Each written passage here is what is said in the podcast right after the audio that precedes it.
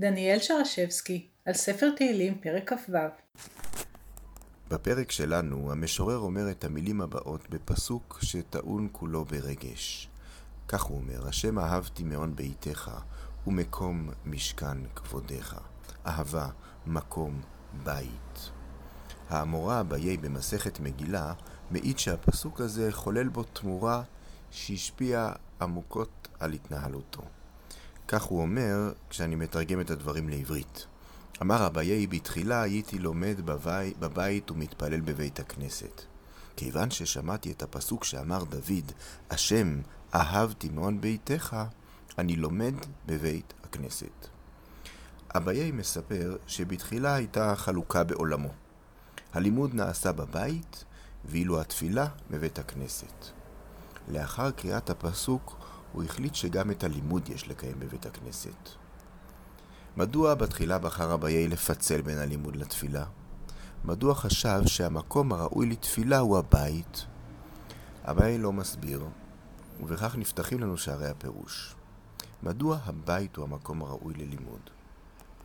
הבית הוא מקומו של האדם, הוא המקום שבו מתעצבת אישיותו.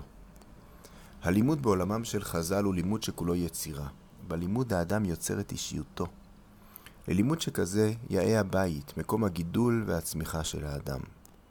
לעומת זאת, עולם התפילה, תפילת הקבע, הוא עולם שיש בו ציות, עולם שבו האדם מתכופף בפני הציווי ונעמד כנוע לפני האל. כאשר אביי מתפלל, הוא יוצא מביתו וניגש לבית הכנסת.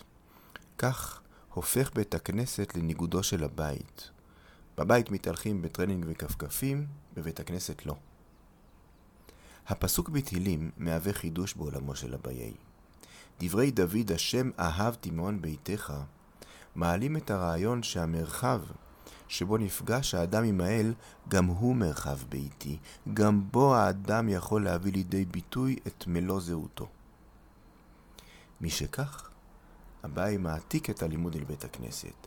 כעת בית הכנסת הוא לא מרחב שבו האדם מתנתק מהביטחון שבבית, מהתעוזה שבלימוד, וחופף את ראשו בפני השכינה, אלא מרחב שבו האדם מעז לעמוד אל מול בוראו במלוא אישיותו. מרחב שבו האדם מרגיש בבית. thank you